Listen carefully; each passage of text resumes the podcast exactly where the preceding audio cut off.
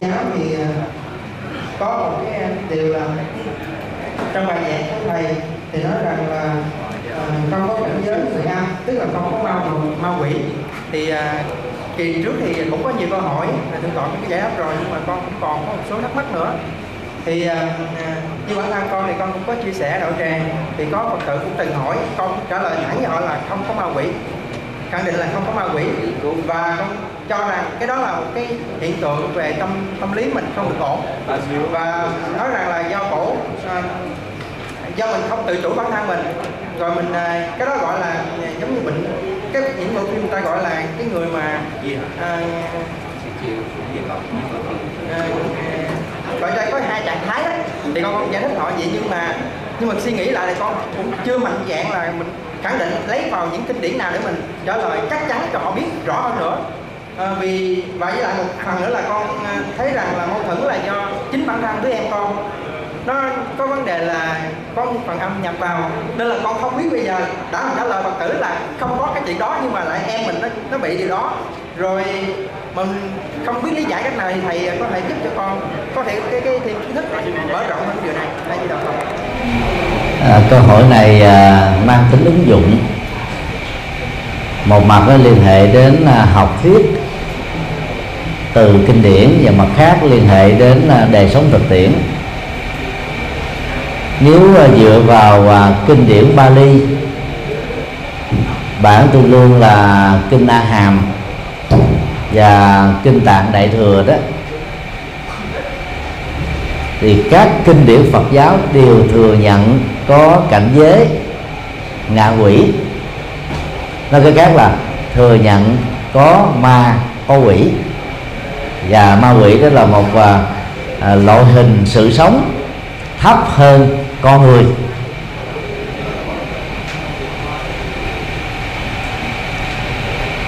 Dựa vào à, hai bài kinh sau đây đó chúng ta có thể suy luận rằng à, học thuyết về ma quỷ tồn tại như một cảnh giới là phát triển về sau tức là khoảng à, trên 100 năm sau khi à, Đức Phật qua đời còn trong giai đoạn đầu là không có. Bài kinh thứ nhất là kinh à, nói về 12 nhân duyên. Trong bài kinh này đó, ba mắt xích đầu tiên gồm vô minh, là moha hành đó là sankhara và thức đó là vijaya chính là ba phương diện của à, tổng thể tâm thức con người thôi. Nếu nói về bản chất đó đối với cái thiện và cái ác cái đạo cái đề đó thì cái tâm thức đó, đó là còn bị mê mờ bởi nghiệp tham ái sân hận chấp thủ đây gọi là vô minh. Nói về à, bản chất hoạt động đó thì à, nó luôn luôn à, liên tục không kết thúc sau khi chết không gián đoạn. Nếu à, không à, trong trạng thái về thọ tưởng định hay là à, bị bất tỉnh bị gây mê cho nên gọi là hầm và khi nói về cái sự chuyển tiếp á, từ một cái cảnh giới sau khi tắt hơi thở qua cái đề sau dưới hình thức là một phôi thai mới đó ta gọi đó là thức nếu đó đủ là thức tái tục hay là tâm tái tục dân học uh, Bali nói chung và kinh uh, tương ưng nói riêng đó không hề nói đến cái thời gian trì hoãn của thức tái sanh đó vào trong uh, bào thai của người mẹ là bao lâu. Từ đó mà ngài uh, Phật âm cũng như ngài Na Tiên hai vị uh, triết gia căn bản của Phật giáo Nguyên Thủy đó cho rằng đó sau khi chết theo Phật giáo Nguyên Thủy đó con người tái sanh ngay lập tức. Tái sanh ngay lập tức có nghĩa là không có ma quỷ dưới hình thức này hay là dưới hình thức khác. Bằng kinh thứ hai nhấn mạnh đến cấp độ này đó là kinh vô hạ tướng. Đức Phật nói sau uh, kinh uh, chuyển pháp luân. Theo kinh vô ngã đó khái niệm linh hồn tức ban mà những người theo bà la môn giáo đó ghi nhận đó, là một thực thể tồn tại. Vĩnh hằng. Và sau khi chết làm sao? Hòa nhập với à, Brahma tức là Phạm Thiên hay là đấng Chúa Trời. Thì Phật giáo cho rằng đó nó là một tổ hợp gồm cảm giác, tri giác, tâm tư, nhận thức, cho nên linh hồn, theo nghĩa là một thần hồn tồn tại, bất biến. Từ à, tất cả đề sanh các là không có thật. Cả hai bài kinh à, được xem là tiêu biểu này đó, đều cho rằng đó chết là tái sanh liền thôi. Bây giờ trong văn học Bali, thời kỳ phát triển nhất là 15 tập của tiểu bộ kinh được uh, biên tập sau cùng nhất vài trăm năm sau khi Phật qua đời. Thì trong đó có tác phẩm ngạ quỷ sự mô tả rất chi tiết về cảnh giới của ngạ quỷ loại hình ngạ quỷ dân dân và thỉnh thoảng đó có một số ngữ cảnh lẫn lộn giữa ngạ quỷ với địa ngục là một. Nói cách khác là theo bản này đó thì ngạ quỷ phần lớn là tồn tại dưới cõi âm tức là âm phủ đấy dưới lòng đất. Và địa ngục cũng được mô tả là tồn tại ở dưới lòng đất. Do đó khi um, chúng tôi nói rằng là học thuyết về ngạ quỷ cũng là có về sau là vì chúng tôi dựa vào hai bài kinh căn bản tức kinh uh, nói về 12 nhân duyên và kinh vô ngã trải qua trên um, hai chục thế kỷ, Phật giáo tồn tại tại Việt Nam và Trung Quốc, niềm tin về ngạ quỷ là một trong sáu cảnh giới của luân hồi đã bám chặt vào tư duy và tín ngưỡng của tăng ni và phật tử rồi cho nên um, khi uh, nghe nói đến rằng là ngạ quỷ là phần được phát triển về sau đó thì phần lớn sẽ khó có thể chấp nhận. Nếu dựa vào kinh, thì những người tin rằng là ngạ quỷ là thứ có thật đó, sẽ có nhiều bằng chứng dân bản học hơn. Nếu dựa vào tư tưởng, nhất là kinh à, 12 nhân duyên và kinh à, vô ngã, thì dữ liệu văn học này là chỉ có hai so với là hàng trăm trang kinh đề cập đến cảnh giới này. Cho nên đọ về số trang và số lượng bản văn đó, thì à, học thuyết tinh có ngạ quỷ đó, trở nên là nổi trội hơn.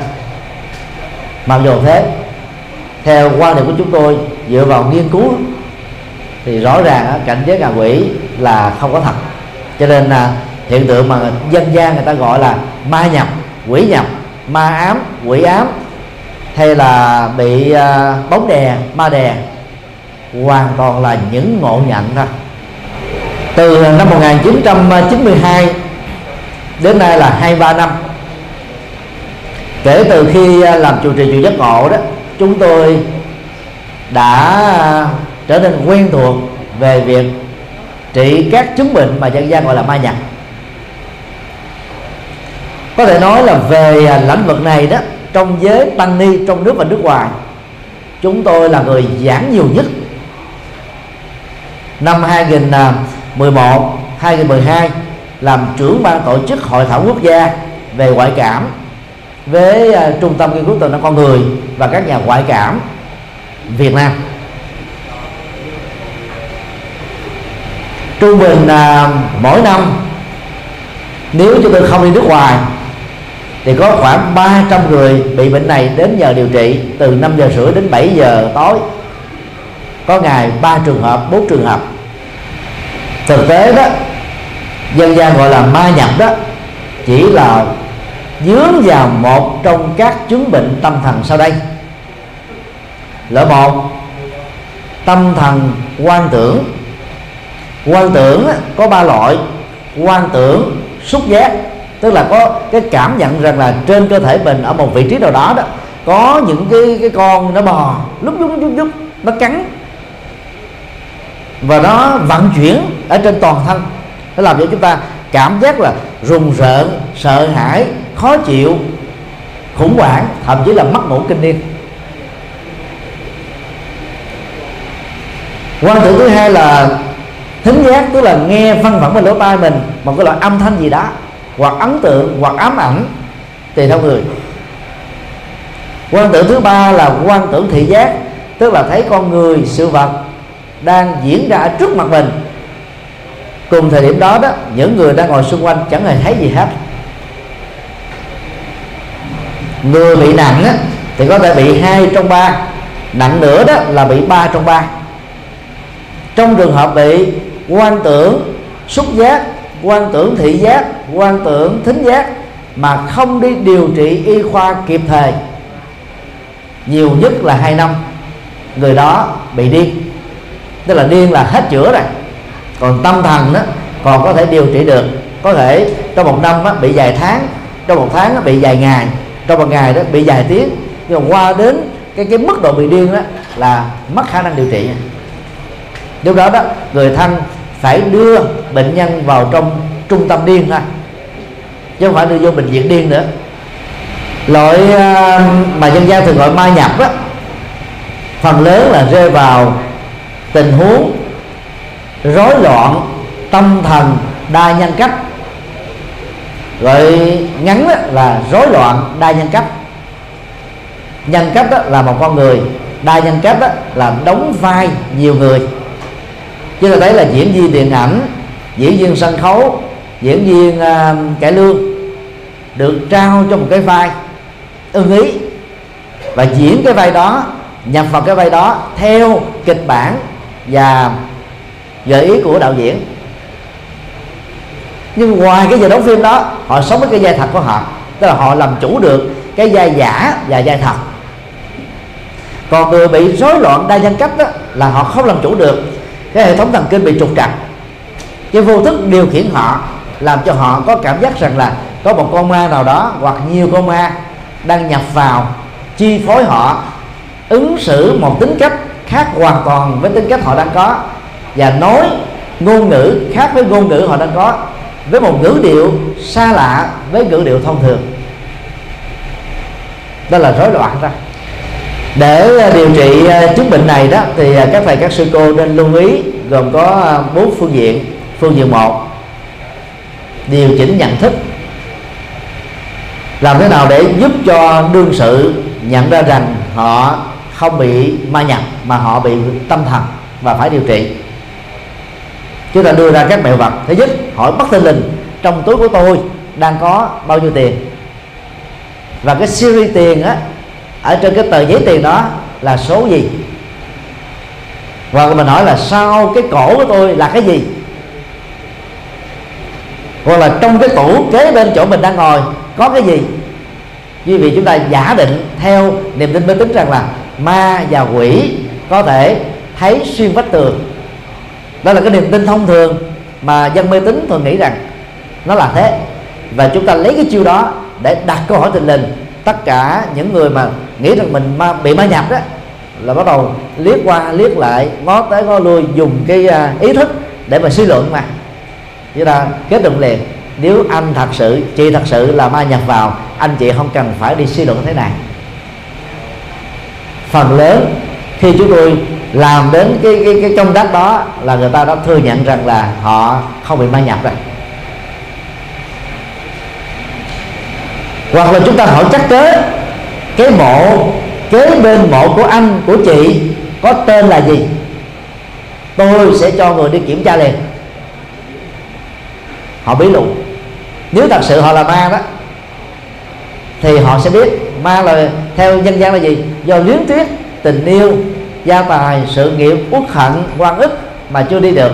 Cho nên đó, cái nhớ của họ nó dai lắm. Giống như giờ mình ở kế bên cạnh nhà người nào chúng ta biết rõ người đó. Rồi trừ là văn hóa phương tây.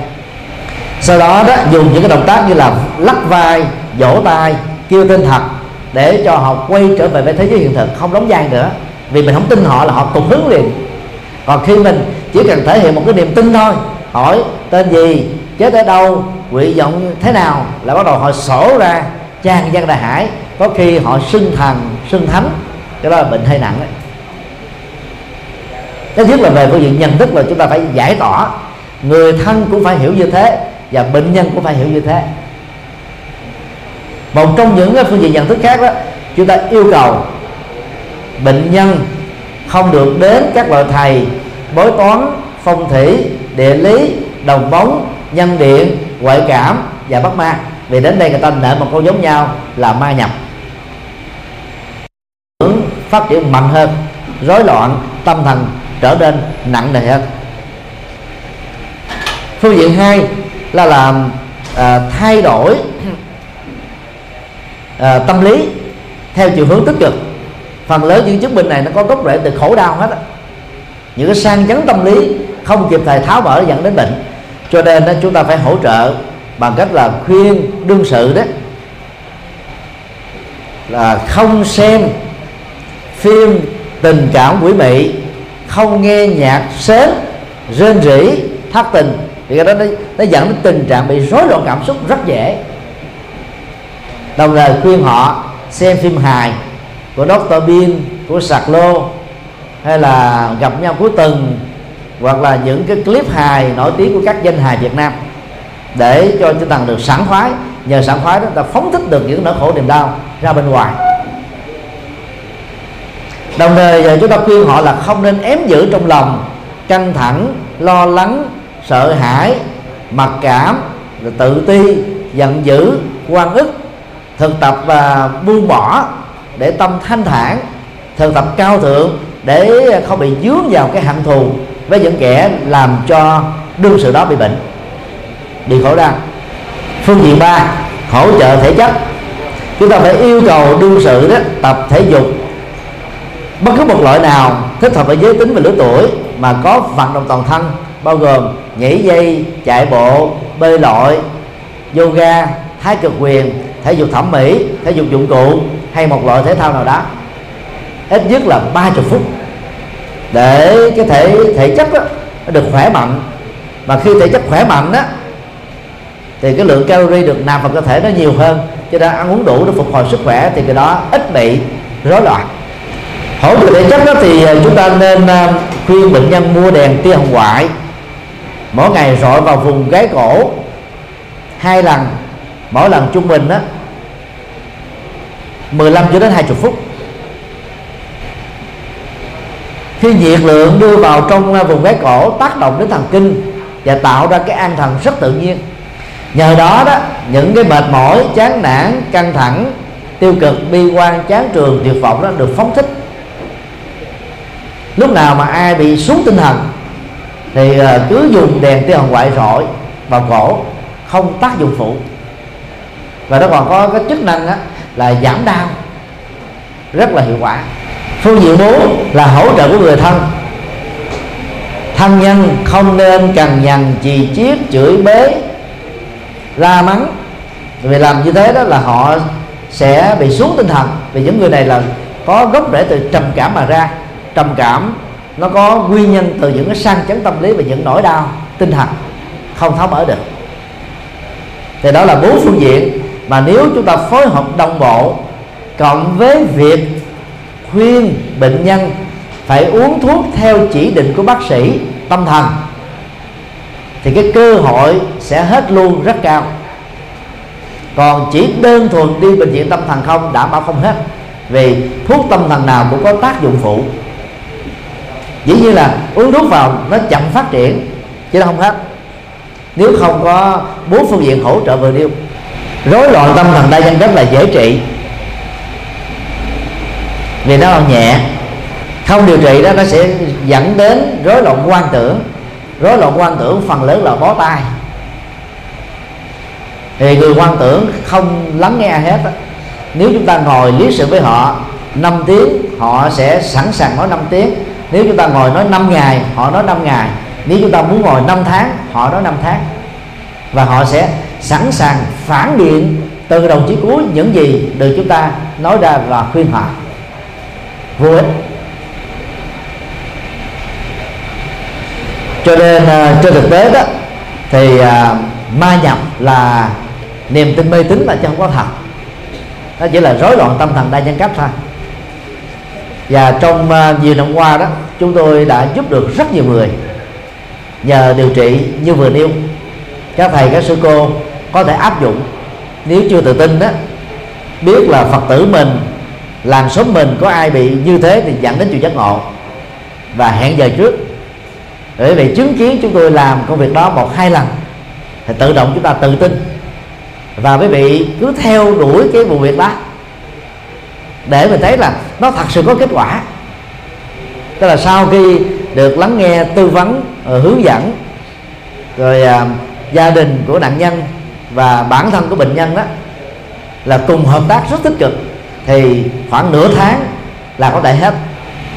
Khi chúng ta chứng kiến được cái sự điều trị có kết quả thì quý vị có thể mạnh dạng làm công việc đó giúp cho nhiều người lắm. Và để làm công việc này đó chúng tôi phải có những bài giảng à, là giống như à, à, dụ ta đến vậy đó.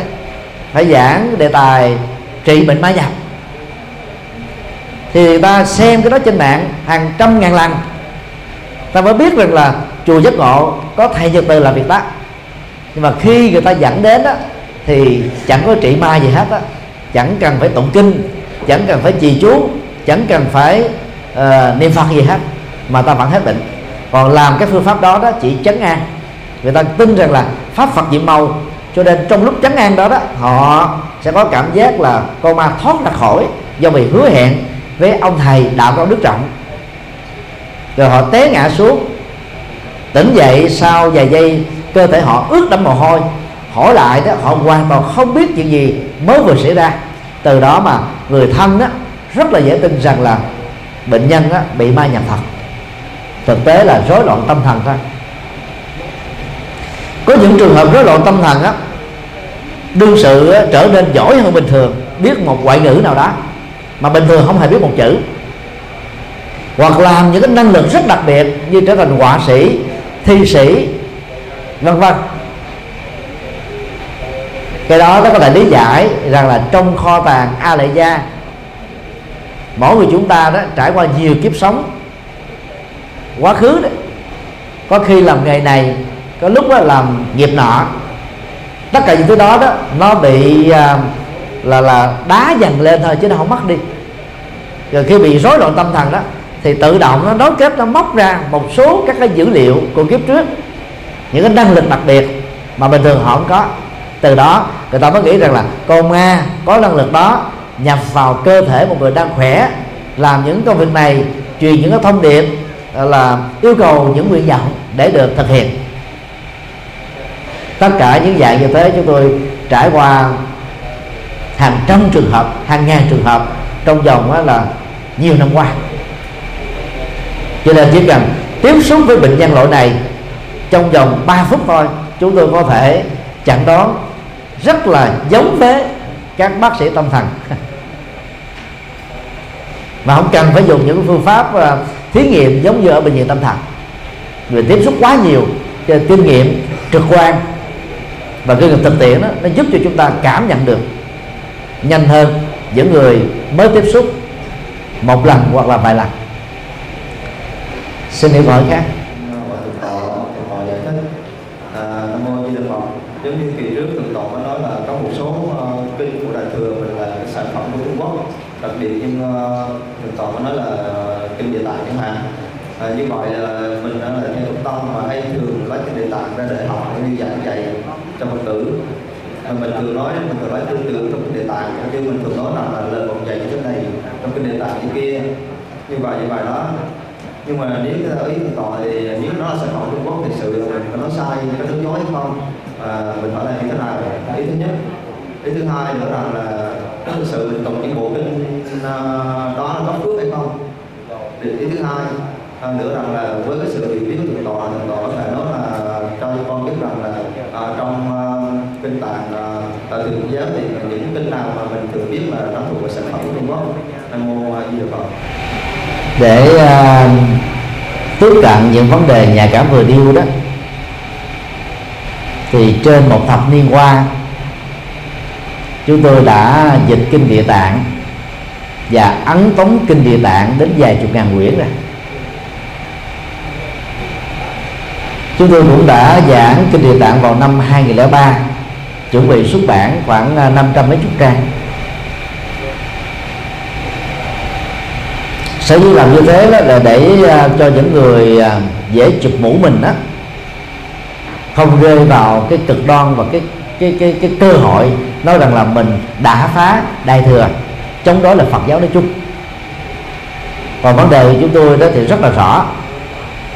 Có những thứ mà chúng ta phải mạnh dạng xác định rõ là có phải Phật nói hay là không phải Phật nói. Dầu không phải Phật nói nhưng cái gì có giá trị chúng ta vẫn phải sử dụng. Chứ không phải cái nào của Phật mới xài còn cái nào của Phật là vứt đi. Nhưng mà xài như thế nào để thật sự có giá trị? Những ờ, bản kinh sau đây đó có thể được xem như là sản phẩm ờ, trí tuệ của Phật giáo Trung Quốc. Bao gồm kinh Địa Tạng, kinh Dược Sư, kinh Du Lan, kinh báo trọng ăn của cha mẹ, kinh dạng Phật,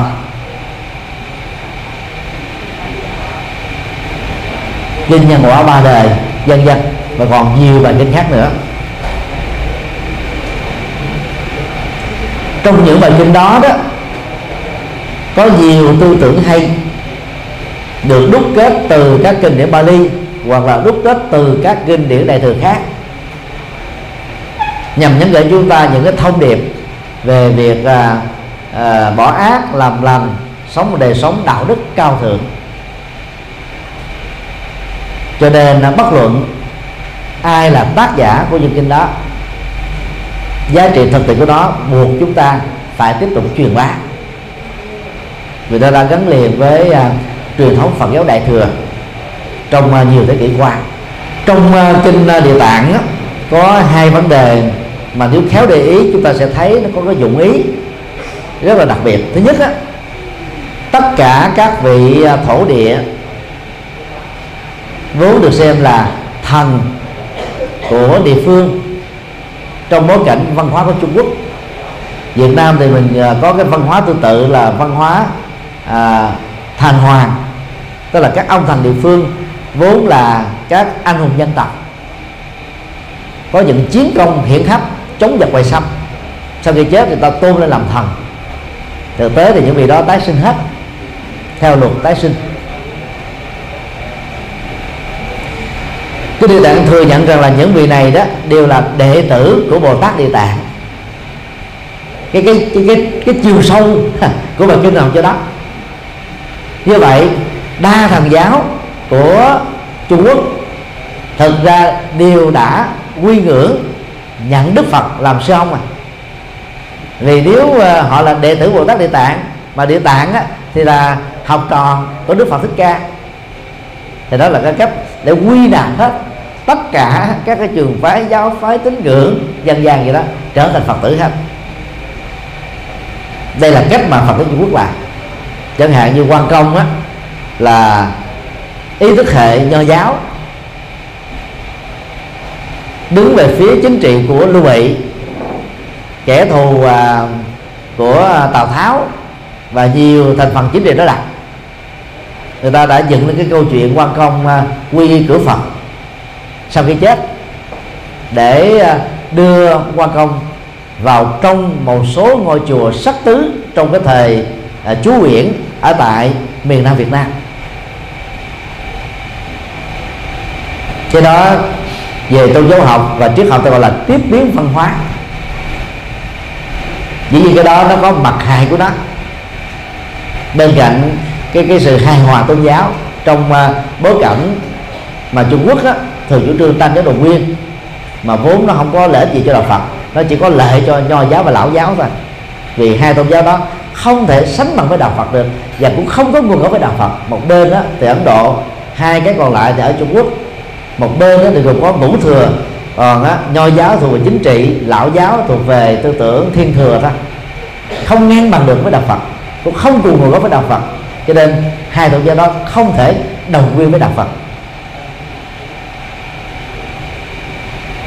Một uh, sâu sắc thứ hai đó là về địa ngục. Đưa ra rất nhiều cái cảnh giới mà phần lớn là phát triển từ tám cái ngục uh, à, lửa và tám ngục lạnh. Tám à, mười 16 cái ngục đó đó thì trong đó nặng nhất đó là địa ngục vô gián. Nếu như chúng ta đổi cái chữ địa ngục thành tu ngục á, thì rất là hay. À, những cái hành động với động cơ xấu à, hệ quả dẫn đến nỗi khổ niềm đau cho mình cho người hiện tại tương lai. Trái luật pháp ngược đạo đức đều có thể dẫn đến sự tu đày. Thì không còn vấn đề gì nữa hết. Đổi chữ địa ngục thành tu ngục là nội dung nó khác liền. Do vậy trong à, bản dịch kinh địa tạng chúng tôi đã mạnh dạng làm việc đó. Trong kinh dược sư đó chúng ta thấy có một cái hình ảnh à, của à, tín ngưỡng tôn giáo dân gian Trung Quốc. Đó là vị thần cu sanh đem sổ ghi tội phước, dâng lên vua Di Ma. Lúc đó vua mới phán xét, tội nặng, tội nhẹ, phước nhiều, phước ít, mà phân định cảnh giới tái sinh. Thì đây là cái tư tưởng hoàn toàn của nho giáo và của dân gian Trung Quốc. Thì trong ngữ cảnh đó đó, chúng tôi đã đổi lại là quy luật nhân quả, quyết định tái sinh, thiện ác phân minh, rõ ràng không thể trốn chạy nội dung nó khác liền. Do vì à, là những sản phẩm tri thức của Trung Quốc, ảnh hưởng từ nền văn hóa, tôn giáo và tín ngưỡng dân gian của Trung Quốc, ở một số bài bài kinh như chúng tôi vừa là không thể tránh khỏi. Đây là một trong những lý do mà Phật giáo nguyên thủy không tán đồng đại thừa, không chấp nhận đại thừa và cho đại thừa là ngoại đạo chúng ta phải phải thấy rõ để chúng ta thông cảm tại sao trường phái Phật giáo đó có một cái kháng cự rất mạnh với đại thừa, mặc dầu họ rất lịch sự, không chỉ trích bằng văn bản. Hiếm khi nào như thế lắm. Chỉ có đại thừa chỉ trích nguyên thủy bằng văn bản mà phần lớn là được ghi ở trong kinh điển. Chẳng hạn như là kinh diệu pháp liên hoa, kinh duy hoàn cật và một số bài kinh khác như vậy câu hỏi đặt ra là làm thế nào để biết kinh nào là của trung quốc, kinh nào là của ấn độ? Phương pháp văn bản học giúp cho chúng ta truy nguyên được, xác định được. Văn bản học liên hệ đến là niên đại học, tác giả học, văn phạm học, từ vựng học. Mỗi một bối cảnh chính trị, mỗi một thể chế chính trị đó, nó tạo ra cái văn phạm khác, những cái từ mới khác, cái cách thức biểu đạt ngôn ngữ khác cho nên dựa vào đó đó chúng ta có thể truy quy được cái thời gian sớm nhất và thời gian muộn nhất của mỗi một giai đoạn mà các từ mới được phát sinh. Như vậy thì dựa vào sự sự các từ mới đó chúng ta biết rằng là phẩm kinh này và bản kinh này là được biên tập về sao cũng bằng phương pháp tương tự đó các học giả để chứng minh uh, trong à, 28 phẩm của kinh pháp hoa đó thì uh, phẩm uh, phổ môn quan thế âm phẩm à, đà la ni hoàn toàn lạc đề với chủ đề chính của bản kinh này đó là khai thị ngộ nhập Phật chi kiến. Ấn bản đầu của kinh pháp hoa thế kỷ thứ nhất trước tây lịch không có hai phẩm này. Cho đến uh, ít nhất là 200 năm sau cái phẩm đó mới được biên tập đưa vào. Công việc đó là không khó lắm. Nếu ta có thời gian để à, tìm nghiên cứu phân tích chứng minh đều ra được hết. Sở dĩ là chúng tôi à, mạnh dạng gợi xuất điều này đó chứ là bà thấy đến lúc nào đó các tôn giáo khác sẽ tấn công đạo phật. Mình là những người à, phật giáo ăn cơm phật hưởng từ trí tuệ phật làm việc phật và truyền pháp phật. Chúng ta có được những cái cảm thông về cái bối cảnh lịch sử, tương tác, triết học, tôn giáo, văn hóa mà các bậc tổ sư chúng ta có thể dựa vào đó như là những lý do để biên tập thêm phẩm kinh này, bài kinh nọ, đoạn kinh kia, trang kinh khác, vân vân. Chúng ta dễ thông cảm. Và chúng ta có cách để lý giải, tích cực được về đó. Nhưng nếu các ngoại đạo mà làm công việc này đó, thì nó trở nên là vấn đề rất phức tạp. Cho nên thà chúng ta chủ động làm công việc đó hơn là để cho những người khác tôn giáo tấn công chúng ta bằng cách này bằng cách khác để quy kết và nhằm làm cho chúng ta nghĩ rằng là đạo Phật là rất tiêu cực. Chẳng hạn như à, trước năm 75 tại phần lớn các đại học đường Việt Nam giáo sư đại học đa số là linh mục và người thiên chúa giáo bao gồm các nhà thần học. Thì trong uh, triết học nói chung và đạo đức học nói riêng đó những tác phẩm nào mà do các linh mục viết và các nhà thầu viết thì họ đều đem câu chuyện của thái tử tu đại no ra. Mà nói rằng đó là tu theo đạo Phật làm mất nhân bản vi phạm nhân nhân bản nhân quyền. Lớn nhất thế giới. Tức là tặng biếu vợ con mình cho một người mà mình không biết nhân cách của người đó là ai. Đó là phạm vào cái tội gọi là buôn bán nô lệ. Đây là những cái, cái kết tội rất là nặng và điều đó nó làm cho rất nhiều giới trí thức đó người ta chán nản đạo Phật của nó. Không ngờ là trong đạo Phật lại có những cái tư tưởng như thế. Ra khi buôn bán nô lệ là cái tội phạm nặng nhất trên thế giới hiện nay chống lại loài người. Buôn bán hay cho thì cũng thế thôi. Cha mẹ theo luật pháp á, được quyền sanh ra con cái nhưng cha mẹ không được phép giết con cái hay là tặng con cái mình cho người khác mà không có giấy tờ hợp pháp? Như là thái tử tu đại nói chúng ta có thể truy nguyên và biết rất rõ là trong giai đoạn Phật giáo à, nguyên thủy phát triển tức là khoảng thế kỷ à, thứ ba trước tây lịch thì những tác phẩm này nó được à, vay mượn từ bà la môn giáo vào để đề cao về cái cái tinh thần vô ngã. Ý à, lúc đó là à, vợ đó là sở hữu của chồng con cái là sở hữu của cha mẹ. Quan điểm lúc đó nó, họ nghĩ như thế. Thì đây ta nói là cái sở hữu quan trọng nhất là vợ và con đó tu là à, bố thí ba la mật. Với tinh thần vô ngã người ta có thể hiến tặng vợ con mình cho người khác. Nên trong cái bố cục văn hóa đó thì có thể chấp nhận được. Chứ bây giờ cái đó nó là nó phạm luật quốc tế phạm luật quốc gia. Mà tiếp tục sử dụng câu chuyện đó là hỏng việc hết nó có khác là những biên tập mang tính phương tiện tốt ở phương diện này thì tiêu cực ở phương diện khác. Tốt ở giai đoạn này thì có thể bị chứng minh là tiêu cực ở các giai đoạn khác. Cho nên cái giai đoạn đó và cái mục tiêu để chứng minh đó, nó không còn thích hợp với thời hiện đại này nữa. Chúng ta phải mạnh dạng ghi nhận rằng là nó là những cái được biên tập về sau để không có người nào dựa vào đó làm cái cớ phê phán đức phật, tấn công đức phật. Mà theo chúng tôi thời gian của ngài là số một thôi xứng đáng ngồi riêng một chiếu. Cho nên, khi chúng tôi có đề cập hoặc trả lời gián tiếp trực tiếp về cảnh giới địa ngục hay là ngạ quỷ hoặc là những vấn đề vừa nêu, chẳng qua cũng chỉ để tất cả mọi người đó nhìn thấy đức phật là một bậc tuệ giác toàn mãn thôi. Nhưng mà nhiều người không hiểu được vấn đề này. Họ tấn công chúng tôi, chụp mũ chúng tôi, cho chúng tôi là cộng sản nên mới dạy như thế. Thì chụp mũ nhiều cái, rất vô cớ chẳng có lý luận gì hết. Ghét là cứ nói thôi. Nói cho bỏ ghét thôi.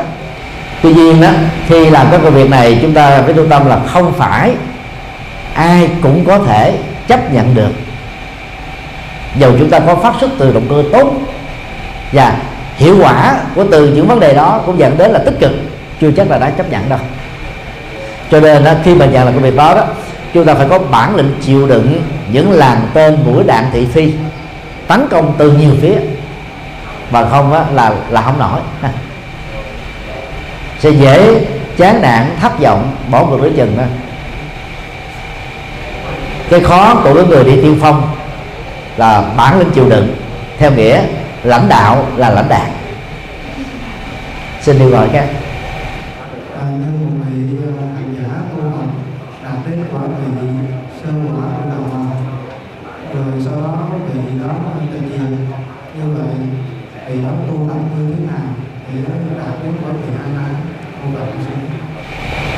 phần lớn uh, kinh tạng Bali đó có giải thích rõ về à, tiêu chí chứng đắc được quả vị à, thứ nhất, tức là dự nhập vào dòng thánh hay là trở thành thành viên của gia phả thánh, gồm có các yêu cầu như sau. Thứ nhất, kết thúc trọn vẹn thân kiến, tức là chấp phật cái tôi là tự ngã, là ngã sở hữu, hoặc chấp à, thân này do thượng đế tạo ra do vật chất tạo ra do tâm tạo ra. Hoặc xem thượng thân này là thượng đế chìm trong sự hưởng thụ khoái lạc tính dục. Hoặc xem thân này đó là nguồn gốc của tội lỗi cho nên là trù dập nó đè bẹp nó hành hạ nó. Thứ hai không còn à, à, hoài nghi về à, đức phật bậc tuệ giác dẫn đường về chánh pháp tức tứ diệu đế 12 nhân duyên vô thường vô ngã sáu ba la mật uh, ờ, tứ vô lượng tâm và nhiều giáo pháp cao quý có khả năng giải quyết các vấn nạn khổ đau. Tinh tăng đoàn hòa hợp thanh tịnh tin nhân quả tin luân hồi tin chuyển nghiệp tin các giá trị cao quý dân dân là người đã kết thúc được hoài nghi thứ ba, không còn giới cấm thủ. Tức không đi những phương pháp sai, phương pháp mê tín, phương pháp phương tiện. Được bơm phòng bởi các tôn giáo, nhất thần, đa thần, thậm chí được bơm phòng bởi một số giáo phái của Phật giáo, rằng đó là con đường ngắn nhất, con đường tốt nhất đạt được giác ngộ. Người nào bảo thủ vào những quan điểm như thế, được gọi là giới cấm thủ. Đang khi à, theo thầy đức phật á, nếu thực tập tâm linh mà không dựa vào bát chánh đạo thì đều được gọi là giới cấm thủ hết. Có thể định nghĩa này là khó nghe, khó chấp nhận, nhưng đó là sự thật. Ngoài việc kết thúc à, thân kiến hoài nghi với cấm thủ, hành giả à, chuyển hóa, tham ái gồm dục ái hữu ái, vô hữu ái sân hận và si mê đó thì chứng được sơ quả ngay hiện đời này. Sau khi chết đó, thì à, dữ liệu văn học Bali đó mô tả có hai tình huống. Tình huống một đó trải qua bảy kiếp sống là tối đa. Trong trường hợp là tích cực hơn chỉ cần thêm một kiếp sống nữa thì à, các hành giả này phải tiếp tục tu tập dứt được các dây mơ rễ mát còn lại của tha mái, sân hận và si mê sân hận là dễ dứt nhất. Si mê đó là dễ hơn. Và tha mái là khó nhất. Thì đó gắn liền với cấu trúc sinh học của cơ thể. Nó gắn liền với thực phẩm chúng ta ăn. Thế là chị em phụ nữ đó thì cái phản ứng à, hóc môn trong cơ thể vào những thời kỳ uh, kinh nguyệt đó nó tạo ra những cái đòi hỏi nhất định. Rồi hết cái thời kỳ kinh nguyệt đó, đó thì ờ, họ không màng đến hoặc hiếm khi có người màng đến. Rồi đàn ông đó thì khi mà ăn thực phẩm mặn hay là ăn những chất kích tố đó thì vẫn cứ khóc buồn nó nó hưng hực nó đòi hỏi. Cho nên đôi lúc là 90 tuổi rồi mà đàn ông vẫn có thể có con. Dầu trong trường hợp là là à, nỗ lực để vượt qua qua còn tính dục. Nhưng mà cái tâm ái dục ái dục qua cái thấy ái dục qua cái nghe ái dục qua lời nói vẫn còn ám ảnh con người. Khi xem phim có những cảm nóng xem internet có ờ, những ờ, cảnh không hay hoặc là xem những cái mẫu quảng cáo mà nó gợi dục lên đó thì các cái hạnh dục đó lại tiếp tục là xâm chiếm và ngự trị tâm tư chúng ta cho nên cái khó tu nhất và khó diệt nhất vẫn là tham ái thôi. Như vậy, thời gian bảy kiếp hay một kiếp để đạt được quả la hán từ sơ quả lệ thuộc hoàn toàn vào việc chúng ta có kết thúc được hoạt dụng của tham ái với ba phương diện thác lũ tính dục, thác lũ tái sinh và thác lũ từ bỏ sự sống không? Còn à, sân hận si mê thì dễ kết thúc hơn. Thì đó là cái cách tu mà phần lớn à, trong các kinh điển đại thừa đó khi mô tả về thập địa bồ tát trong kinh à, quan nghiêm gọi là một phần được lặp lại trong kinh thủ lăng nghiêm ý tưởng tương đương với những gì được quy định cho các vị a la hán là rất nhiều cho nên tu gì tu phương pháp gì phương pháp. Cái cốt lõi là phải kết thúc được tham ái sân hận si mê thân kiến hoài nghi giới cấm thủ biên kiến tà kiến. Đó là những uh, trói buộc thấp và những trói buộc cao. Thì vì đó mới chứng được quả a la hán còn chưa được kết thúc những thứ này dầu có được tôn vinh là phật hóa thân bồ tát sống thì cũng chỉ là người phàm thôi xin điểm hỏi khác. Nam mô bổn sư thích ca mâu ni phật kính bạch thượng tọa giảng sư. Thưa con có câu hỏi như theo như chúng ta được ờ, biết là thiền Phật giáo được thừa nhận là mang tính siêu việt đem lại cho sự an lạc cả thân và tâm. Vậy tại sao các tầng lớp trong xã hội không đón nhận cũng như cái tính ứng dụng cao như các loại thiền ngoại đạo ví dụ như là yoga chẳng hạn? A di đà phật sau đây là những nguyên do dẫn đến việc à, khước từ hoặc là ngại ngùng về việc thực tập thiền, mặc dù nó có nhiều giá trị y khoa, giá trị à, đạo đức, giá trị tâm linh và nhiều giá trị cao quý khác. Thứ nhất, trên 70% tu sĩ và Phật tử trên hành tinh này theo tình độ tông của Trung Quốc. Khi từ nhỏ các vị tăng sĩ à, tiếp nhận à, phương pháp tịnh độ hoặc các pháp môn còn lại ngoài thiền tông, thì thiền trở thành một cái gì đó quá xa lạ với người phật tử và với tu sĩ phật giáo. Tại việt nam á, phần lớn các tu sĩ chúng ta đều à, là tự lâm tế chánh tông tự lâm tế gia phổ vân vân. Nhưng mà thực tế đó chúng ta có thực tập thiền ở chùa Bình Đông. Cái danh sinh đó chỉ đơn thuần là một khái niệm thôi. Chỉ cái thực tập à, phù hợp với khái niệm đó hầu như hiếm khi diễn ra tại các chùa có xuất phát dòng kệ lâm tế và các dòng tệ thì còn lại. Và đây là một cái rào cản rất lớn làm cho à, dân châu Á mà phần lớn là các nước theo đạo Phật Đại thừa đó cảm thấy thiền là một cái gì đó rất xa lạ. Và xa lạ này là do tự thân những người truyền đạo và các vị tăng sĩ Phật giáo chúng ta. Điều hai trong nỗ lực truyền bá tịnh độ tông đó người ta thường đồn thổi rằng đó tịnh độ tông 10 người tu đó, thì 10 người đó có thể được giảng sinh còn thiền tông á, thì 10 người tu á, chỉ một người thành công thôi. Mà tu không khéo là bị tổng quả nhập ba thì cái lời hù dọa đó làm cho người ta sợ ghê gớm lắm. Ai thì muốn mình là bị tổng quả. Trên thực tế đó thiền nếu chưa trực tiếp giải quyết được các vấn nạn khổ đau của con người cũng không vì thế mà làm cho con người bị điên khùng. Tại vì thiền giải quyết điên khùng giải quyết các căng thẳng mang lại sức khỏe và nhiều giá trị tinh thần cao quý. Thỉnh thoảng chúng ta đã thấy vẫn thấy tại sao có những người tu thiền bị khùng. Phần lớn là tu thiền công án và thổi đồng. Nếu không biết cách đó nó dẫn đến cái tình trạng bị ức chế tâm lý cao.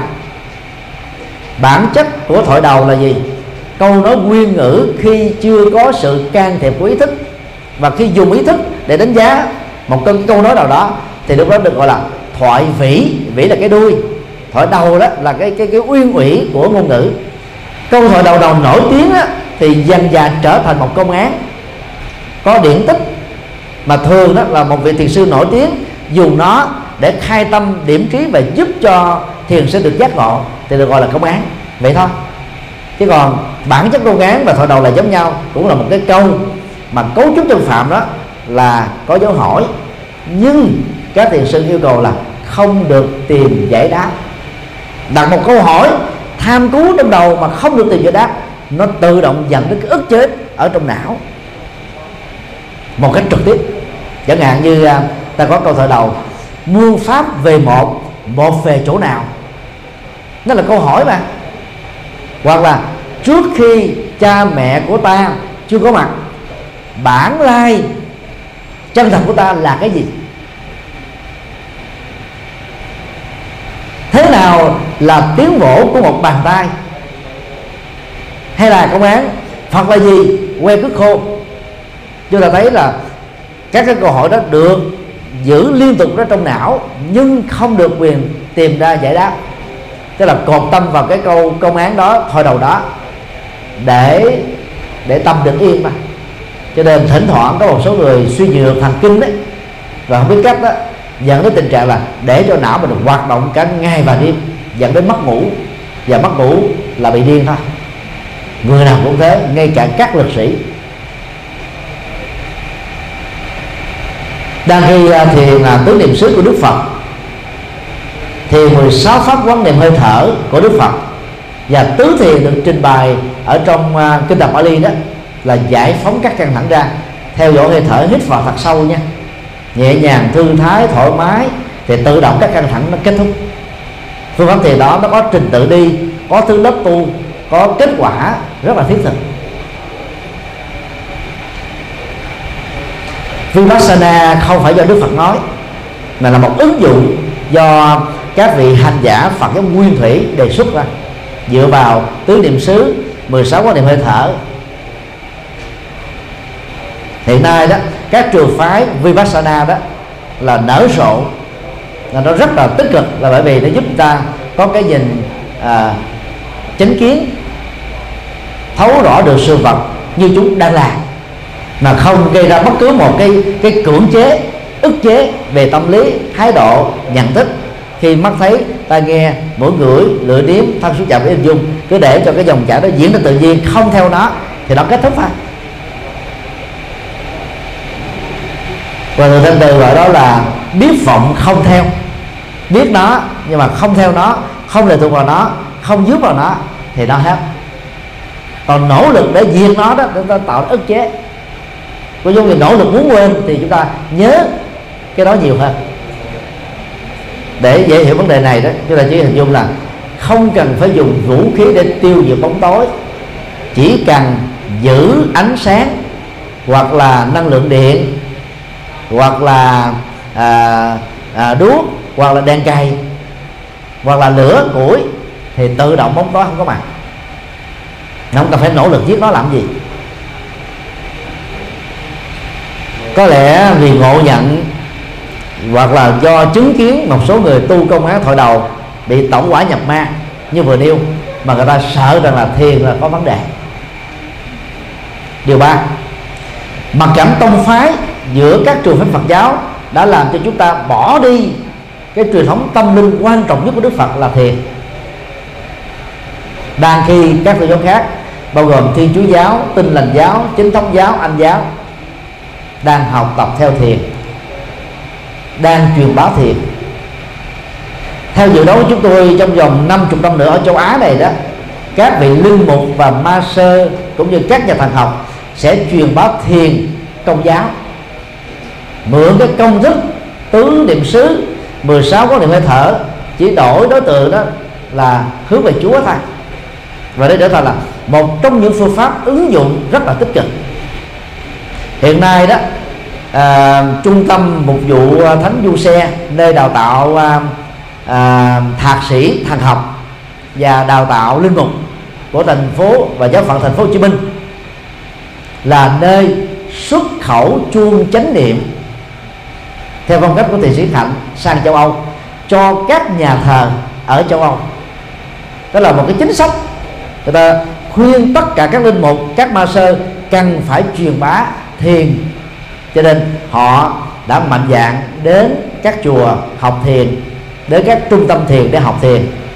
Đừng nghĩ rằng là các vị linh mục này giác ngộ đạo phật, các ma sơ này là thuần tính đạo phật. Không có đâu. Họ làm theo sự chỉ đạo. Vì thiền nó hiện nay rất là ăn khách ở phương tây nó phù hợp với giới trí thức. Giải phóng được căng thẳng. Và nếu áp dụng ở châu á, đón đầu, thì bên công giáo sẽ đi trước các trường phái còn lại của phật giáo. Đó là một điều rất đau lòng. Hiện nay đó thì à, cái khuynh hướng của mặt tông và tịnh độ tông đó đang có phần thiên về cái kiểu mà thiên chúa giáo, tinh lành giáo, hồi giáo làm đạo cách đây năm bảy thế kỷ. Thế là đề cao về cái màu nhiệm cái cầu gì được đó, cái tha lực đặc biệt mà thế giới phương tây bây giờ phải bỏ, vì nếu không bỏ nó đó, thì bằng cái trí thức khoa học, người ta bỏ nhà thờ, bỏ linh mục, bỏ chúa, vì ta thấy là mê tín quá thì chúa giáo đang thức tỉnh trước vấn đề này, và họ phải đổi phương pháp luận, vay mượn phương pháp của đạo phật để truyền bá niềm tin của họ để thách đứng. đang khi ở châu á chúng ta đó, vì cái mặc cảm hệ phái chúng ta lại không có tiếp nhận thiệt. Dân châu á này chiếm đại đa số, dân số trên toàn cầu. Và bằng con đường mê tín mà một số trường phái Phật giáo đang bị thiên về quá nặng đó, chúng ta sẽ tạo cái điều kiện rất tốt cho Thiên Chúa giáo và Tinh lành. Nếu mảnh đất này trở thành mảnh đất của họ từ thiên niên kỷ thứ ba trở đi. Dự đoán của chúng tôi chắc chắn là sẽ không sai. Và họ có chủ trương rõ ràng. Mấy chuyến công du của đức à, giáo hoàng à, à, đương nhiệm ở châu Á, đặc biệt là ở tại Hàn Quốc vừa qua đó, thì cái thông điệp của giáo hoàng là gì? Không nên sợ thiên chúa giáo và với thông điệp này đó họ muốn xóa đi cái hình ảnh xâm lược thực dân của thiên chúa giáo trên toàn cầu. Nhất là thế kỷ thứ 18, 19 và 20 và họ mang thiền đến một yếu tố rất hài hòa căng thẳng bệnh tật khổ đau bế tắc trầm cảm. Khi thực tập thiền đó được giải phóng. Ở đây thiền là chúng tôi nói là thiền công án là thọ đầu xin lỗi không phải thiền công án thổi đầu nha mà là thiền tứ niệm xứ thì mới có được cái tác dụng đó còn có án vào đầu đó nếu ông khéo nó bị nặng hơn. Tại vì để cho cái ý thức nó hoạt động quá căng thẳng còn khi bản chất định đó, ở trong bát chánh đạo là gì? Xả niệm thanh tịnh. Còn đề kể thổi đầu thì không có xả niệm được. Nên về bản chất thiền tứ niệm xứ và tứ định của đức phật dạy là là là sâu sắc hơn và vượt lên trên câu á thọ đầu của tổ sư Trung Quốc. Yếu tố còn lại đó là trình độ dân trí của tu sĩ quá thấp. Trên toàn cầu, không phải riêng về Việt Nam. Cho nên đó phần lớn các tu sĩ chúng ta không nghiên cứu về à, tác dụng của thiền đối với bộ não, mối quan hệ của thiền đối với bộ não. Hiện nay đó, trong cộng đồng người Việt Nam đó có hai vị hòa thượng mà chúng ta thế hệ sau nên học hỏi. Thứ nhất đó là hòa thượng à, phước à, phụng sơn ở hoa kỳ. Có ba tác phẩm thiền là và sức khỏe do chùa giác ngộ xuất bản trong à, ba 3 năm qua. Mỗi tác phẩm trung bình là 400 trang, có những bài hướng dẫn, thực tập rất là bài bản và có trích dẫn rất là chuẩn xác từng câu chữ một trong kinh tạng Bali, Đức Phật dạy như thế nào. Và đối chiếu với não bộ học với sức khỏe học bằng góc độ là, kinh nghiệm thực tiễn, để dẫn đến những cái cái trị liệu rất là tích cực. Người thứ hai là hòa thượng à, thích thông triệt, đệ tử của hòa thượng thanh từ. Chủ trương à, thiền tánh không, phân tích rất chuyên sâu về thiền và dựa vào là tứ niệm xứ là chính. Và ra hai tác phẩm về thiền. Chùa giác ngộ xuất bản một tác phẩm ấn tống cho cộng đồng Phật giáo thế giới vào mùa Phật đản năm à, 2011 tác phẩm đó đã gây một tiếng vang lớn viết bằng tiếng Anh. Hiện nay đã có ấn bản tiếng Việt rồi và chùa giác ngộ cũng đã xuất bản rồi. Ngoài ra đó phân tích về giá trị à, của tiền chánh niệm ở trong bát chánh đạo đó ít nhất chúng ta có không dưới 200 quyển sách tiếng Anh và các ngôn ngữ khác. Rất tiếc đó, là vì chúng ta tu theo tịnh độ tông. Cho nên đó mình nghe nói đến thiền mình tưởng là mặt là thiền tông. Thiền đức phật dạy không phải là thiền tông à và thiền tông của trung quốc không phải là thiền của đức phật. Hai cái này khác nhau xa lắm. Đừng lẫn lộn với nhau. Và trong nhiều băng giảng, có thể nói là 500 bài giảng, trong số 3.000 bài giảng của chúng tôi đó, chúng tôi đều kêu gọi là tăng ni phật tử quay trở về với bát chánh đạo. Về trong đó đó, chánh niệm, tức là thiền tứ niệm xứ này, chánh định đó là tứ tứ định đó, cần phải được thực tập. Bên cạnh sáu yếu tố chân chính còn lại đó là một sự tập rất là toàn diện. Thời à, khoa học hiện đại này đó nó vừa có dấu ấn của toàn cầu hóa nó vừa có dấu ấn của máy móc hóa. Và nếu như không biết làm chủ cảm xúc đó con người trở thành là một phân nửa của cái máy. Cho nên nếu quan sát dân châu âu, dân châu mỹ, dân châu úc. Cái cách họ đi, nó giống như là chạy. Cái cách họ ngồi, quá căng thẳng như ngồi trên đống lửa. Cái cách họ trầm tư, quá mệt mỏi vì máy móc hóa. Cho nên là thiền sư Dứt Hạnh, năm 1966 khi đại diện cao nhất của giáo hội Phật giáo Việt Thống nhất, dẫn động qua bên cho Việt Nam, thì thiền sư mới bắt gặp được cái cuốn à, An Ban Thủ Ý bản dịch của Khương Tân Hội từ đó mới vỡ lẽ ra, những gì mà mình trình bày thiên hóa và thọ đầu đó là của Trung Quốc mà. Và thiền sư nhất Hạnh đã lặng lẽ quay trở về với thiền gốc. Hai tác phẩm, trong số những tác phẩm làm cho thầy sư nhất Hạnh nổi tiếng, đó là nẻo vào thiền học và nẻo về của ý. Vốn là hai bản sớ giải bằng ngôn ngữ văn học về công án và thoại đầu của thiền Trung Quốc thiền sư nhất Hạnh hầu như không tái bản lại hai tác phẩm này. Và trong mấy chục năm qua tại làng mai và các chi nhánh của làng mai trên toàn cầu thì sự nhất hạnh đó dạy thiền chánh niệm thôi. Với những sáng tạo mà lấy từ phương pháp luận của đại thừa. Cho nên là người theo đại thừa thực tập thiền của thiền sĩ nhất hạnh cũng cảm thấy có cái mới. À, đó là cái tính nguyên thủy. Người theo đạo phật nguyên thủy thực tập thiền à, chánh niệm này thì cũng thấy có bế vì có yếu tố phương pháp luận đại thừa. Điểm qua sơ bộ như thế thì chúng ta thấy là chúng ta đừng đi ngược theo cái quy trình phát triển của xã hội. Và người trí là người biết đi đầu mạnh dạng đi đi đầu mặc dù gặp những khó khăn. Bây giờ đó, tịnh độ tông và mật tông của chúng ta đang đi cái kịch bản mà thiên chúa giáo tinh lành giáo, chánh thống giáo, anh giáo, hồi giáo. Bà la môn giáo đã làm nhiều thế kỷ trước.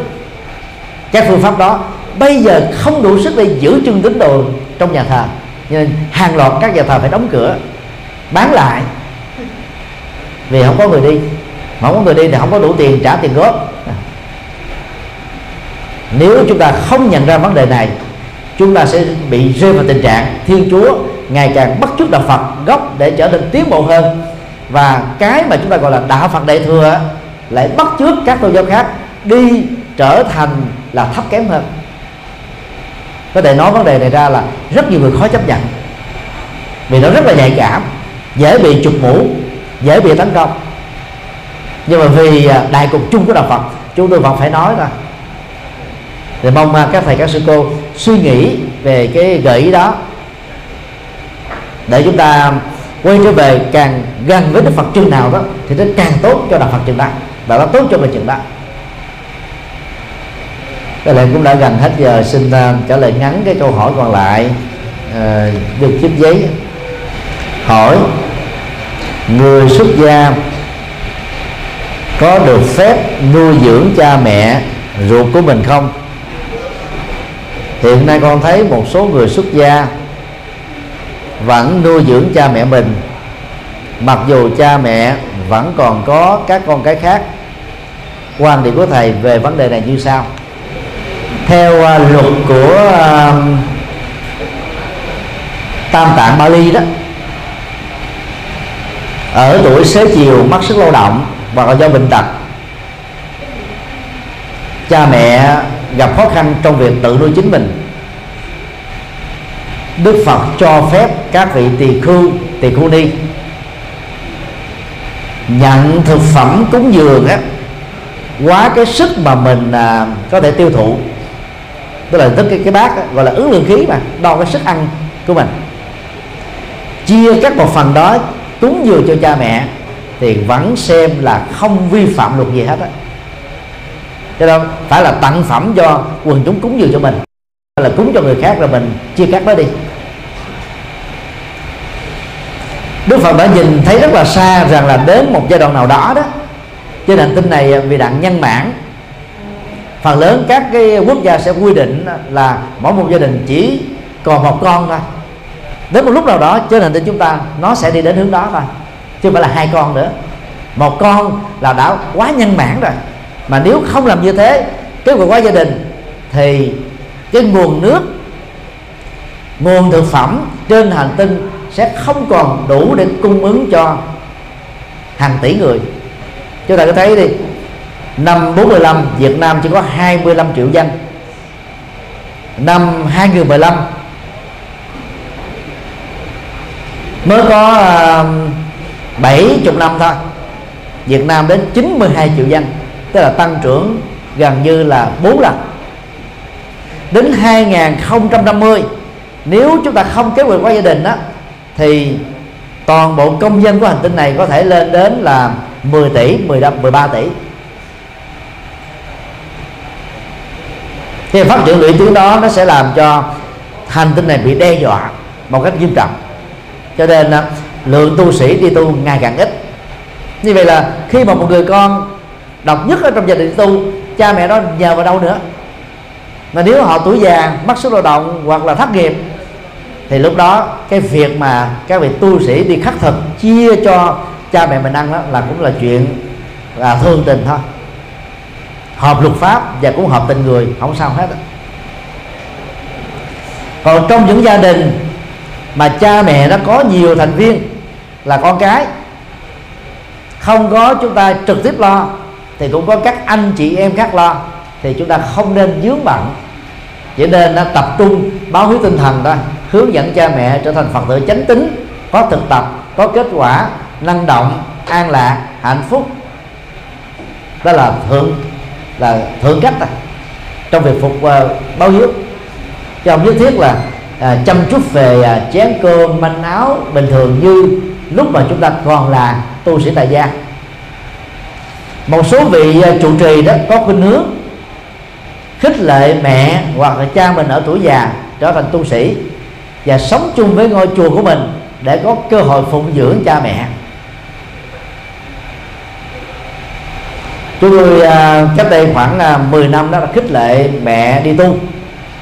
Nhưng mà không ở chùa giác ngộ gỡ ra thường chiếu xuất gia với hòa thượng nhật quang để cho mẹ không phải ỷ lại vào đứa con của mình là chủ trì của một ngôi chùa. Thường chiếu thì có một cái cái khu hoa viên dành cho dì mẹ của các thầy. Khi đã xuất gia rồi có thể ở tại đó hoặc xuất gia tại thường chiếu hoặc ở chỗ khác gỡ về cũng được. Cái thời khóa tu học á, nhẹ hơn là thời khóa của chúng chính quy. Thế đó là một cái cái hướng mở rất là tích cực.